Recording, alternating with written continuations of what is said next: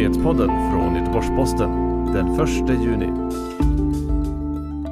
Protesterna och kravallerna fortsätter i USA efter George Floyds död.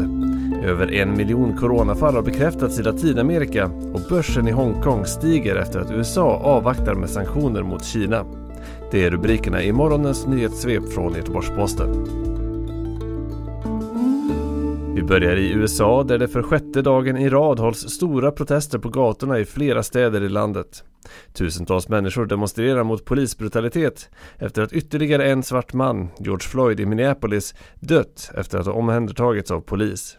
Filmer från händelsen visar hur en polisman, som nu har avskedats och åtalats, trycker sitt knä mot Floyds nacke trots att han upprepade gånger säger att han inte kan andas. Protesterna har på flera håll övergått i våldsamma kravaller och polisen har svarat med gummikulor, tårgas och rökbomber. I flera städer har utegångsförbud utlysts i en omfattning som inte setts sedan Martin Luther King mördades 1968. Det skriver The New York Times.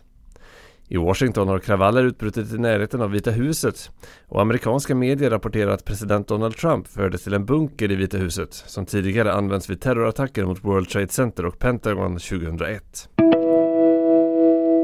I Latinamerika och Karibien har nu minst en miljon människor smittats med coronaviruset, varav hälften av fallen finns i Brasilien, enligt en sammanställning av ländernas officiella siffror.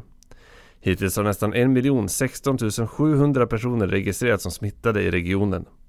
I Brasilien har närmare 515 000 fall konstaterats och drygt 29 000 människor har avlidit i sviterna av viruset. Brasilien har därmed det fjärde högsta dödstalet efter USA, Storbritannien och Italien. Börsen i Hongkong steg över 3% när veckans handel inleddes.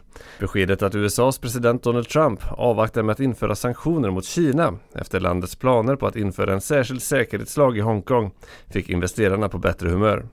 Hang Seng-index hade på måndagsförmiddagen stigit till 3,1% och samtidigt steg kompositindexen i Shanghai och Shenzhen med omkring 0,7%. Även i Tokyo steg börsen.